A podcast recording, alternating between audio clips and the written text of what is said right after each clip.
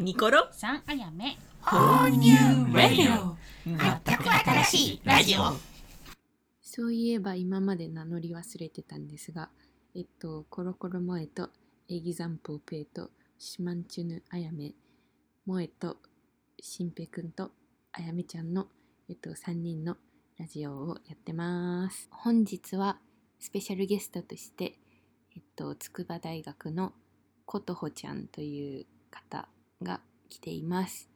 また、あの謎に夏の屋外で撮影してるのでスズムシがたくさんいるんですけど楽しいハッピーなサマー BGM として聴いてください。今日のテーマは、えー人格形成を自分の人人人格を形成したであろう出来事、ものことそして、過去の自分に伝えたいその習い事場でも絶対大きいと思ってるだけどそのいっぱいあるな。そのえやってた習い事じゃあちょっと言ってこう。やってた習い事は水泳体操。体操？体操をなんか小学校の時やってピアノはずっとなんかお母さんにやらされてた。お母さんピアノの先生だもんねそうそうそう。あとえー、あとトライアスロンと陸上、えめっちゃすごいね。え小学校の時小学校の時。トライアスロンを。小学校1年生からトライアスロン。それなんかパッと思い浮かぶ習い事ってそれなんだけどなんかそういうその中めでっちゃ多忙な小学こうやら半ばやらされて強制されてる環境だったんだけど自分で進んでやった習い事ではない。全部記憶してて全部トライアスロン強制ってすごくね。いやなんかもうそれは環境がやらされたっていうか周りがやっていたとかさそのノリで始めたみたいな。えお兄ちゃんがやってお兄ちゃんっていうか周り？友達？その水泳をまずやっててで水泳の自分のコーチだった先生がトライアスロン選手でうん。その子の娘さんがトライアスロン小学校上がって始めるみたいなので一緒に兄とはじ一緒に仲良かったから始めたんだけど、うんその環境珍しいよね。トライアスロンやってる人いなかったの。でもなんかやらされる環境強制される環境によって自分をこう強制していって、ん。なんか意図しないトラウマとか人格とか作られたんだろうなっていろいろ思ってて。トライアスロンだと例えば何？時間に縛られるとか。あそれめちゃくちゃある。水泳も陸上もトライアスロンも結局、まあ、対戦相手もいるけど時間タイムの競うものだから、タイムマネージメント力がつきそう。そうそうそうなんかすごいなんか時間にドキドキするように。あなったかもなんかそれはて今でも？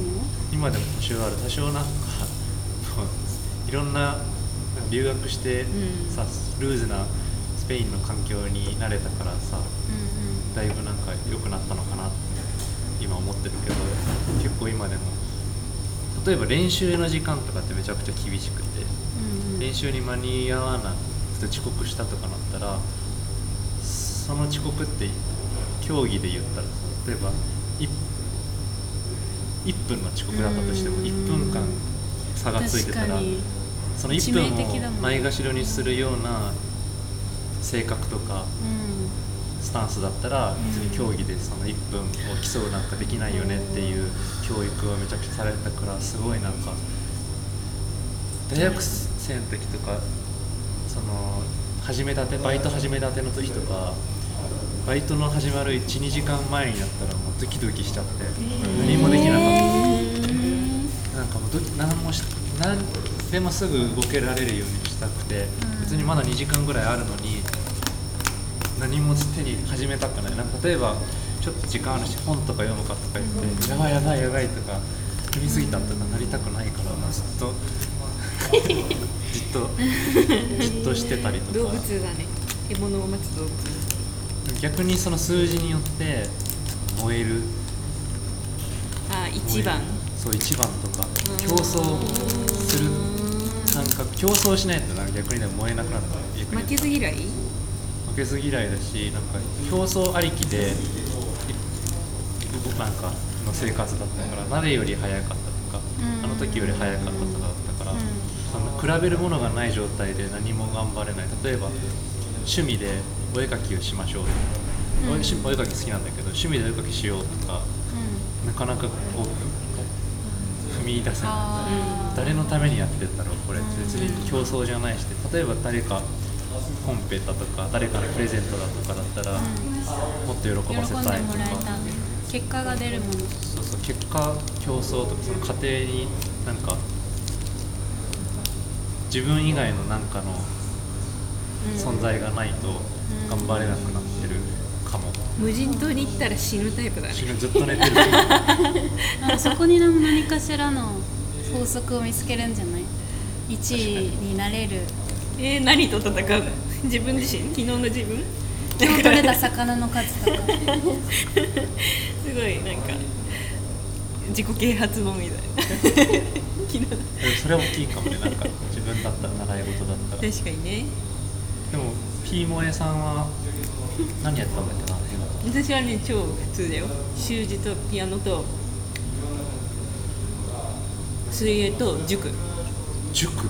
うん。でも塾は本当に小学校から？うん、英会話とか。あでもなんか死ぬほどなんか英語を習うことがダサいと思ってて小学6年生ぐらいの時。あーなんかちょっとわかる。なんか絶対行きたくないって言ってもー英語習ってる人かっこいいと思ってたけど。ねそうそう絶対行きたくない行きたくないって言っても習いなさい習いなさいって言われてて。ちょっとわかるな。でちょっとちょなんか行きたくないのに行ってるやつみたいな。調子乗った感じでなんか下駄とかで塾行ってカン カンカラカラ鳴らしてなんかそれをなんかかっこいいって思ってたんだと思うダサいなってあ今ちょっと塾行ってるけどあのそうそういうやつらとちげえぜみたいな。本当は行きたくなくて来てんだぞこっちはみたいなんで。なんかわちょっとかる。反骨精神でも小学校の時って習い事を知ってるとなんかダサい感覚あった自分の中で。その水泳とかはさ習ってて早いからいいんだけど、習ってた人が早いからいいんだけどなんかそのなんだろう別にあ習ってないのにできる人もいっぱいいるもんね。そうそういうものとをなんか習ってるっていうのはなんかなんとなく抵抗例えばなんだろうな。え絵を描くの結構得意だったんだけど、習ってんのそれめちゃくちゃ上手じゃんって言われた時に、ひつ習ってない習ってない なんかそう見られるのが嫌だ自分でやってる。自分でやってるだけ。なんとなくさ習ってる。もし自分がそれで習ってるとしたら習ってたとしたら、ーうん。なんか得意げになってないかも。なんかいや自分なんて全然全然ですよみたいな、恥ずかしいってなっちゃう。なんかそういうのあるよね。ちょっと仕事にしちゃうとなんかプロにならなきゃいけないからあれだけど仕事じゃないとこでちょっとできることができると自己肯定感が上がる。学んでないいのになんかすごいよね。素質あるよねみたいな。その自分のもう本来持ってる性質を褒められてる感じがするよね。そうかも。なんか習ってやってるんだったらあまあそりゃそうだよねみたいな感じでちょっと舐められる。ね全然そんなことないけどなんかチート機能みたいな。あーそうそうそうそうそう。えなんか嫌だね。そのなんか今考えたらバカだなって思うけど天才になりたいんだろうね。ああなるほどね。努力しないでできてますよみたいな感じかな。それが習ってないし別にっていう予防線にもなってるしああそうだよね。なんか失敗した時に、えー問い詰められた時に逃げられる自分も実はその今ですら恥ずかしいと思ってたから今さっき自分がやった習い事に言わなかったけど 英語習って小学校の時英語習ってなんかマジで見つかりたくなってしかなんかそのさ自分の行ってた英語教室が水泳ずっと通っててでその水泳のビルと同じところになんか塾みたいなのがついててでそこで英語も教えてた。だから水泳の前の時間に英語の教室に行って水泳に行ってたんだけどその間そこの部屋から出入りするところを絶対に水泳のチームのみんなに見られたくないから、急いで出て急いで隠れてなんかやる何なんだろうね。えなんか嫌だった。えなんで英語嫌なの？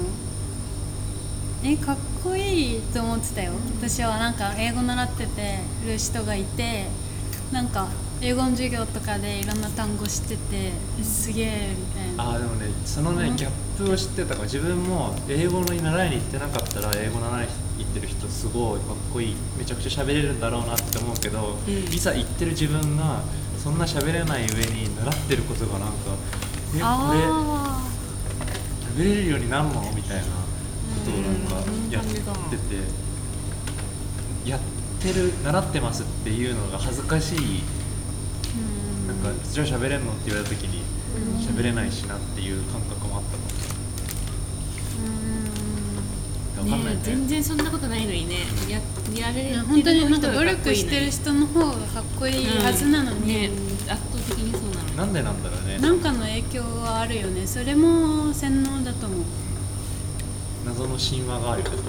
だってさ今から考えてみると大人になったというか、まあ、その昔の自分の考え方と比べるとコツコツなんか習ったりとか家でちょっと毎朝勉強ちょっとしてるとかいう人の方が本当にうん。なんか天才的に感覚でできますみたいな人より尊敬する、できなくなんだろうレベルは低くても、んうんそのなんか継続してるってことにめっちゃ尊敬する、なんかそこは本当に、うん、結果っていうよりなんか姿勢誠実さが本当になんか胸を打つようになった最近なって、うん。じゃあ過去の自分に伝えたいことって言ったら胸張って英語教室通えって言ってあげたいな。えでもそのさっきちょっとその収録してない時に話したけど、大体習い事って親とか周りの誰かがやってたとかさ親がやりなって言ってたものとかが結構多いくて自分からやり始めたものってなかなかない自分はなかったなって思ってて、でそれって生まれた場所生まれた環境のガチャじゃん。なんかだからもし自分が分かんないけどどこだろう。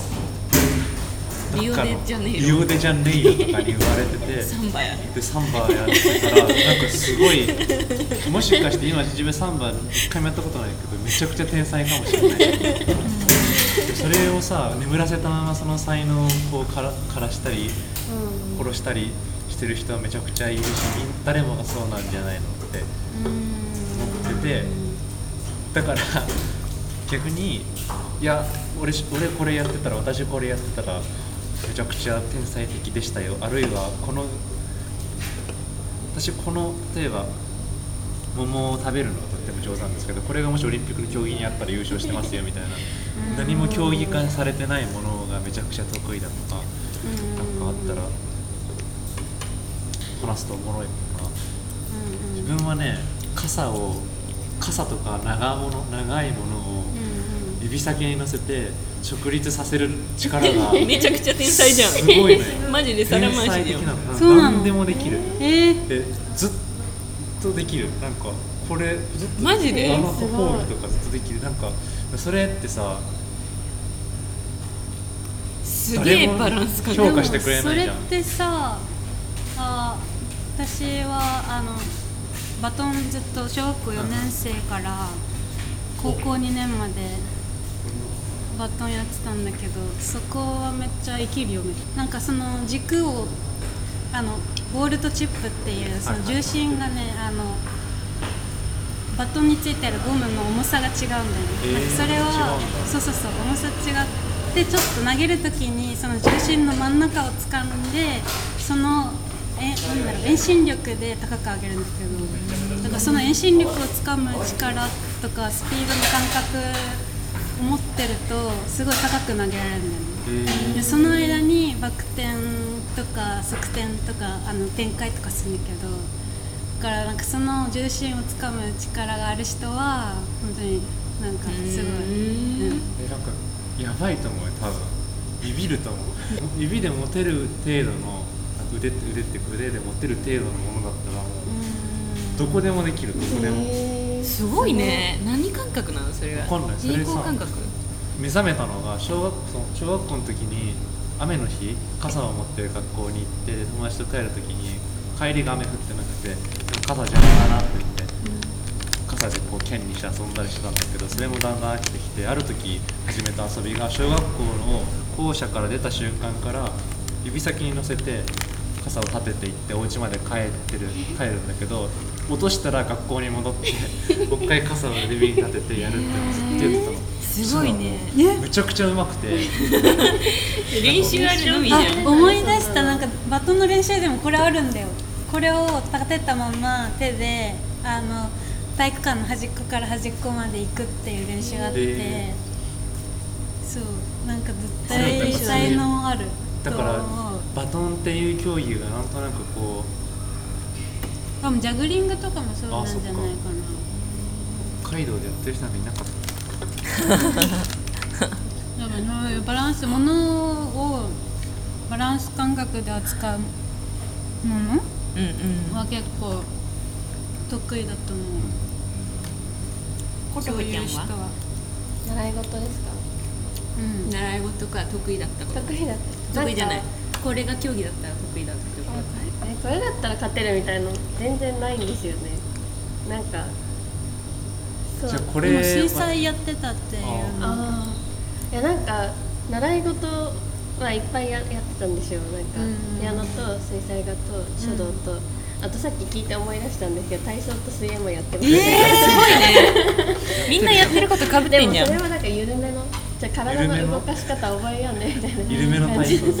私も新体操やって体操なんか体操私も。私も緩めの体操だわ。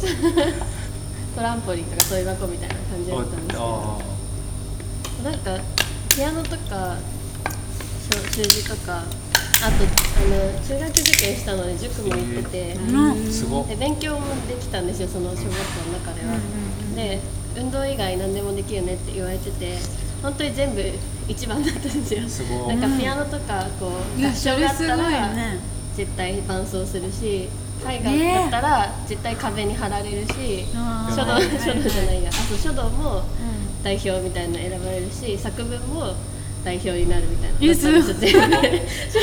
小学生の時。小学生児童会長クラスだねこういうはあれじゃないじゃん。そのさっき言ってたけど身長が低かったって言ったけど、身長がもしでかかったら全てを手に入れてたり どうなんだろう。でも運動し、まあ、権力者にすごいなって悪いわけじゃない。けど、でもその運動以外何でもできるねが結構今の人生人格作ってそう。ああそうなんかなんとなく。そうなんですその小学校言葉がまでは本当に何でもできて逆になんかできない時がすごい嫌だったんですけど選ばれないことがあんまりなかったから絶対伴奏自分じゃなきゃ嫌だしすごいプライドが高くなって結構調子に乗っててであそれ気になるな。どこでその壁に ぶち当たったことがあるのかそれとも今までそれを続いてるのか。自分を超えた人が現れたいや中学入った瞬間に受験して入ったんですけど、もう勉強は当たり前にみんなできるし、なんか音楽とかも、まあ、ピアなんか音楽家の家系の人とかいたり、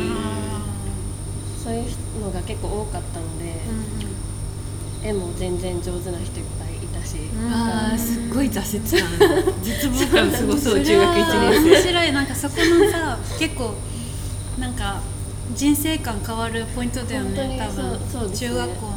その受験して入って、今まで自分が一番だったところから、なんかなんだろうもう指で数えられないくなってきたというかね。敵がすごい同じレベルな人が増えたっていう。なんか集会朝の集会とかで全校生徒集まる時にこうなんか代表になった人とかって名前呼び上げられたりこう前に生まれて喋ったりとか表彰されるもんね。それが小学生の時は1年に何回もあって、なん。ならそういうのがこう1回もない人のことをちょっとバカにしてるみたいなとこがあったんです。よあー。本当に天狗になってて、でも中学校入って気がついたらそういうの1回もないまま卒業するみたいな感じになって、その 落差がすごくて、それ以来結構自己肯定感低めの 人にあーそうなんだ。結構なります。えそれは今はどう？なんかそれを克服しその一旦その自己肯定感下がってる、まあ、すぐそのタイミングがあると思うんだけど。でもここ1大学に入ってとか。なんかふ復帰というかあちょっとまだここ馴染み1 2年結構最近。え何があったの？いやなんか諦めがついたというかなんか、あ まあそれが私よなみたいな。ー全然感じなかったなんかそのプライド激高だったんだって。本当に激高だったんですよ。へー。なんなら中中学もプライドだけがあって。プライドは負けないプライドプライプライド。プライドニックで。プライドどうやって競うんだ今あのちょっとでも何を言われてもあのメンタルは強いプライドを持ってる人ってまあ弱いだと思います。なんかそうなのかな？うまくいかなかった時すごい落ち込むし引あきずるし。そっかそっか。その中学の時とかプライドだけあってこう実際のこう実力プライとかドはが高いけどその忍耐力が低いみたいな感じですかね。あプライドが低いってまた違う気がするちょっープライドなんだ自尊心ってこと？自尊心。でもさ自尊心だともし何かなんか結果が出ないとか評価されなかったとしても、とうんなんか自分に自信があるから今があの結果出なかっただけとかこの人に認められなかっただけとかいうふうに自分の中でなんか違う評価を変えて持ち直すからなんか崩れることはないんだよね自信自尊心は。競争心じゃないプライドそうどっちかっていうと。中学ぐらいでプライドの高さはなくなったのかもしれないです。だから私はそういうポジションじゃないんだなみたいな感じで。あの人すごいよねみたいな言う側にあもうなっあて。それはすごいね。もうあ普通に到底無理な感じのすごい人たちがいっぱいいたので、まあそうそううんそっかちょっと調子乗ってたなって思いました中学の時に。大事だねでもそういう存在がいたなんかいないままさいたら もしまあそれでトントン拍子で成長してったらいいけどいないままなんか社会に出ちゃってクソプライド高い状態でさそこで初めて自分よりすごい人とか見ちゃったらさそうですね中学校の時でそのフェーズを終えられたっていうのってなんかめちゃくちゃでかい。でも多分中学は結構落ちすぎて多分行き過ぎぐらいまで落ちた気がしますその自尊心っていうか。あらら本当に自分は何もできないみたいな気持ちに結構なって。えでも真ん中よりは上だったんじゃない？普通のい普通に人よりはちょっと得意とかだったんじゃない？いや周り本当に何においてもダメだなって思ってました周りを見て、すごい学校だね。本当だね。めっちゃレベル高い学校あったんです。そんなことはないんですけどでもすごい人いっぱいいて。この同級生後のスティーブ・ジョブズ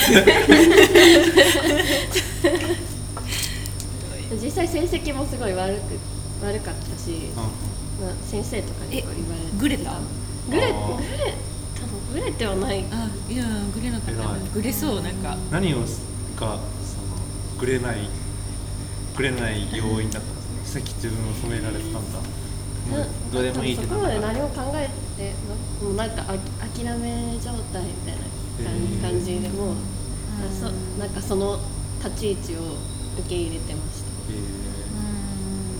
でも高校入ってからは自分が必要以上に自分できないなって思ったことにこう気づく感じ。こう高校はもっといろんな人がいて得意なことも不得意なこともあるっていう人がいっぱいいたので私の得意なことを結構褒めてくれるっていうかうん素直に言ってくれる人が多かったのであこれは私は得意って言っていいんだ。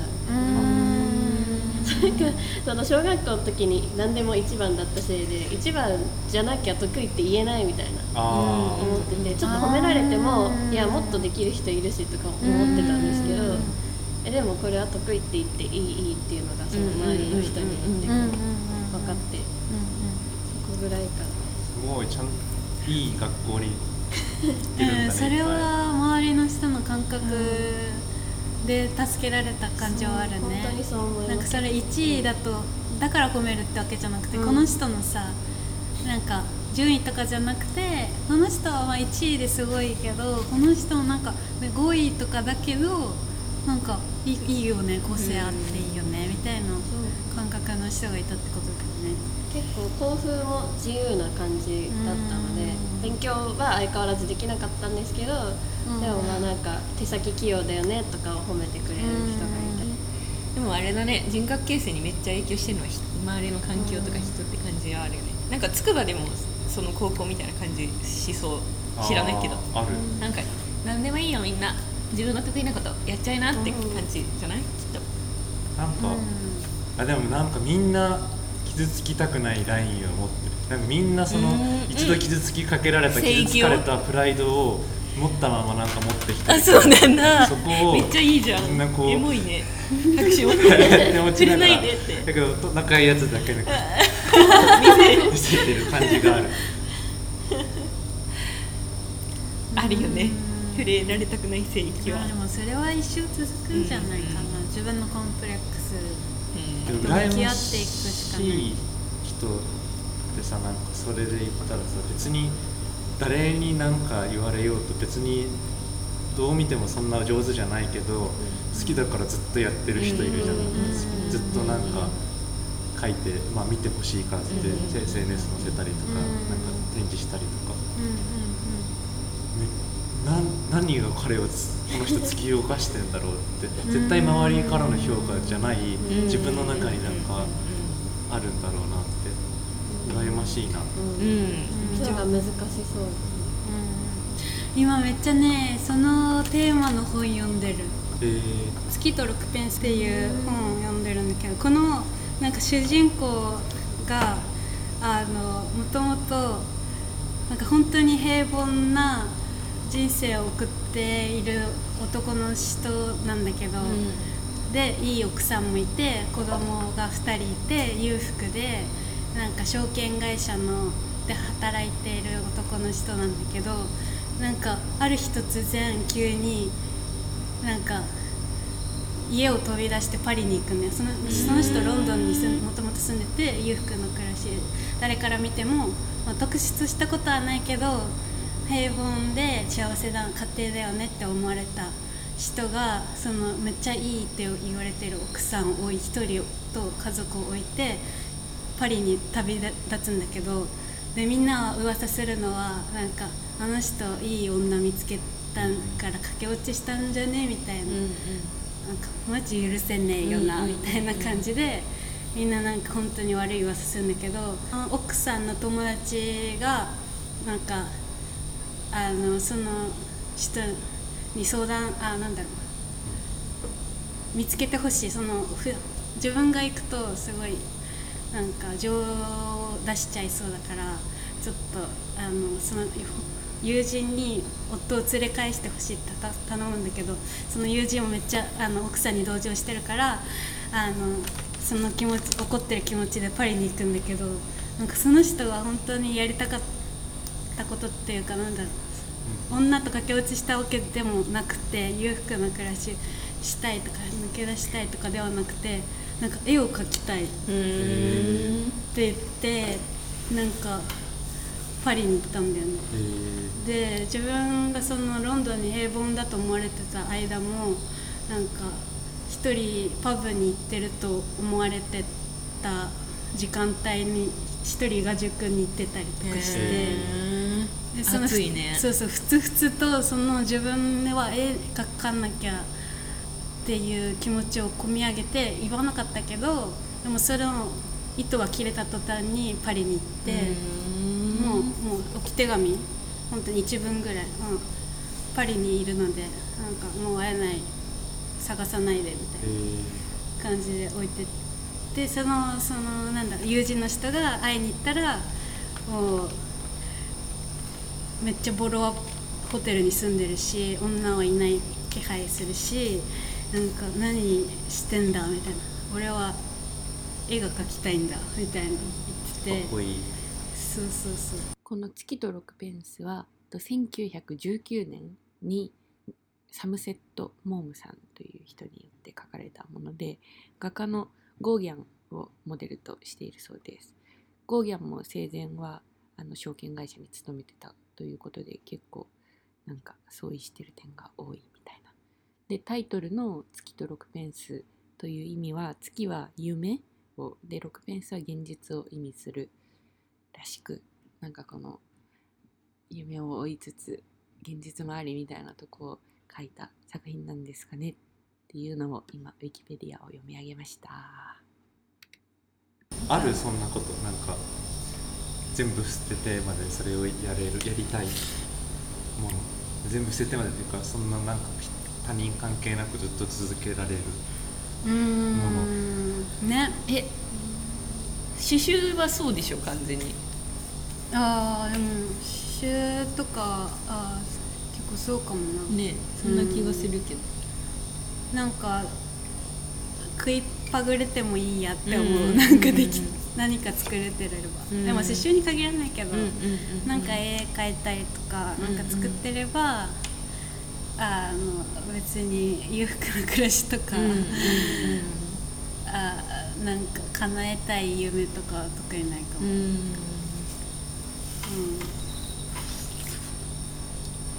あるかな？ある？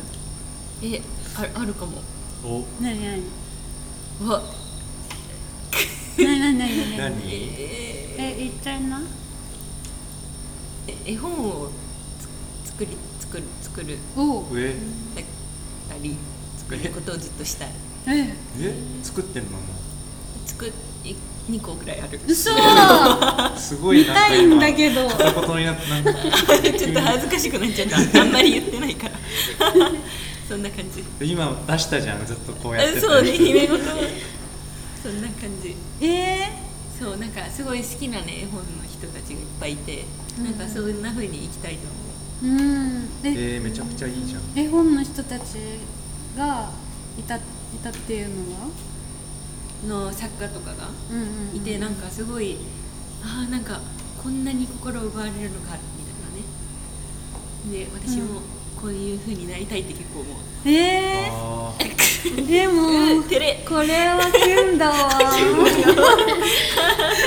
こでずっと隠してたんだでもそれえ初めて聞いたからさもうなんめちゃくちゃか片言で言ってたよ絶対編集できないでねいやえー、めっちゃ嬉しい。なんか嬉しい。なんか。の日本語。なんかいやいやわかる。ねでもなんかそのめちゃくちゃ大事にしてる夢っていうかなんかそれってさなんか言っちゃったらなんかさそうねなんかかなんか聞いちゃうのかなって思っちゃそううそうそうそう。しかもなんかそれをさやっぱ確信につくことを話すのはなんかもじもじしてる。もしもしなんかさそこでさ受け入れてもらえなかったりとかそうそうそう。なんかダサいみたいなね。何か違うこと自分の意図してない何か言われたりするとさすごいなんかダメージがすごい大きいんだよね。ささやかなこと話してる時に「いやそれ違うだろ」とか言われるのとなんか自分の本当になんかやりたいこととかさらさらけ出しる時の「あそれちょっとえなんか変わってるよね」とか言われるののそのギャップは全然違うからわかる。なんか本当結にさびついてるからね人格と完全に。そうそうそう。だだからこう自分否定されたみたいにそう思そうそうそうそう。思っちゃうよねちょっだから同じテンションでそういうものを持ってる大事なものを持ってる人とうんうん。とかだとすごい言いやすいんだけど、なんかなんだろう。そこの話に触れないいい感じだと、まあ、そそれぞれ違うものを持ってるじゃん、うん。でもその革新のものを言ってこないなっていう感じの雰囲気だと絶対言わない、うんうんうん絶対言わない。うん。わかる。なんかわかる。うん。そう。えだからすごいそれははそういう話を聞けるのがね、えー一番嬉しいんだよね。そう。でもオリンピックに出るなら拷問ピックだね。拷問ピック。どういうこと？え耐えれんの？えする側？される側？あ違う。拷問。する側ってあそれでちちちちち拷拷問ピック。拷問？毛がすごいね。拷問かと毛毛の剛毛さをもうナチュラルに自分の力じゃなくて 剛毛で戦う。あもう毛量の分毛量分も毛全部量毛量ピ毛ック。なんだ硬い濃さとかあるじゃん。えあの B あのツ 3B ぐらい。3B ぐらいの硬さで。月指？3B? 3B 鉛筆あ鉛筆のね。すご。っ全部鼻毛みたいな感じ。そうそう。剛毛ピック。ゴーモピックだったら毛さ量ピッえそいやれ絶対うちのうちの方がいっぱい部門あるじゃん部門。その全身部門とかさク脇毛部門。脇毛部門。あだって本当にさあ私のお父さんハゲだけどなんかさひげはめっちゃ生えててだからなんか本当に部位によって多分違うんだよね人にそれぞれ。そうだよねそうだよね。だから多分部門部門分けできるよね。なんでなんだろうあれさ人によってさめちゃくちゃ濃いのにどっか薄いとかめっちあゃあるあるあそうるあるそうそう。めっちゃわかる。しては薄いけど足めっちゃ濃いとか。めちゃくちゃ腕っぽい人とかいるしね。いるよね。熊みたいなそうそうそうそう。なんかでもさちょっと習い事と関係するけどなんか水泳習ってたから水泳水着じゃない？その中学校とかで、で脇毛を全部ピンセットに抜いてたの、え中学校の頃。したらなんか1本の毛穴から本当に34本生えてくるようになっちゃって。それが選手への道につながってるモーリオンピック人あもうあれはなんだ下積み時代だったんだそうそう。セットでひたすら抜きあっちだった練習してるのはあっちだったんだ 泳いでる時間じゃなくて。実はそこが未来につながってたみたいオリンピックのために。そう地道な地道にとかでひたすら1重ねてたのかもしれない時間かけてみたいな。まだ大丈えい夫ける？もうそれだけどまだいやモー。ピッモーリオンーうん。クあーでもそのいいねの絵本のやつは。見せてほしい、えうん。なんかじゃあ作ろうそれで。なんか一冊。そのジンを作るときに萌え間で間に。あ間に入れたい。わしも漫画をじゃあ。いいじゃん。あめっちゃいいじゃん。あでエンブロイダーはどこに？入れるあバトジしてあ、するするする。表紙とかねなんか刺繍してスキャンしてる、みんな愛してるよ。ねえ見てところで。うんこれ全部コロナコアラ。え VR とリモートワークとえー？マスク。ー、すごい。可愛くない？かわいいえなんかこんなさビジュアルな可愛いの見せられるとちょっとなんか頑張れるね。頑張れるよね。大好きコアラの街なんかコアラも頑張ってるじゃんってなる。ね。生きてんじゃんマスクしてそうそうそう。なんか生きてる感じあるね。こういう風にさタイムリーでず絵柄が変わるとなんかコアラのマーチの絵を見ないで食べてることに気づいた時すごく自分にわかるわかる。それ おいおいって何のためにコアラのマーチ買ってんだよってなるよね。なんか大人にな失っちゃったななる瞬間って言うよねそれが。そうなの。言うの絶対言わないでしょ。いやいや聞いたことあるんだよ。なんか嘘だよ。聞いた初めて聞いた。えそれ本当になんだろう？何で聞いたかラジオかな？なんかねそのコアコアラのマーチの絵柄を見なくなったら大人。でもある意味大人っていうのは寂しいけどねそれはね。それ見なくなったっていう。ちょっと一回だけ閉めとこう。さっきあそうですね。じゃあ今日の収穫は？過去の自分には堂々と英会話教室行けっていうことと。コターちゃんは？過去の自分に伝えたいこと。あんまりちょ調子に乗らない。プライドプライドプライドを育てないように。調子に乗る時期も大事だ。あでもそれも大事だよ、たまに乗っといた方がいい。うん。たまににしましたたまに乗る。私はじゃあ今オリンピックに出れるよってそのその。あゴーモオリンピック。その自分の強みを育てれば。毛を抜いてる自分に対して、うん、大丈夫だよ。今逆に入る方で戦えるから 言っときたいね。いいメッセージだ。えー、なんだろうな。うーん。えー、何言いたいかな。ちょっと保留しとこう。さよなら。さよなら。ほうニューラディオ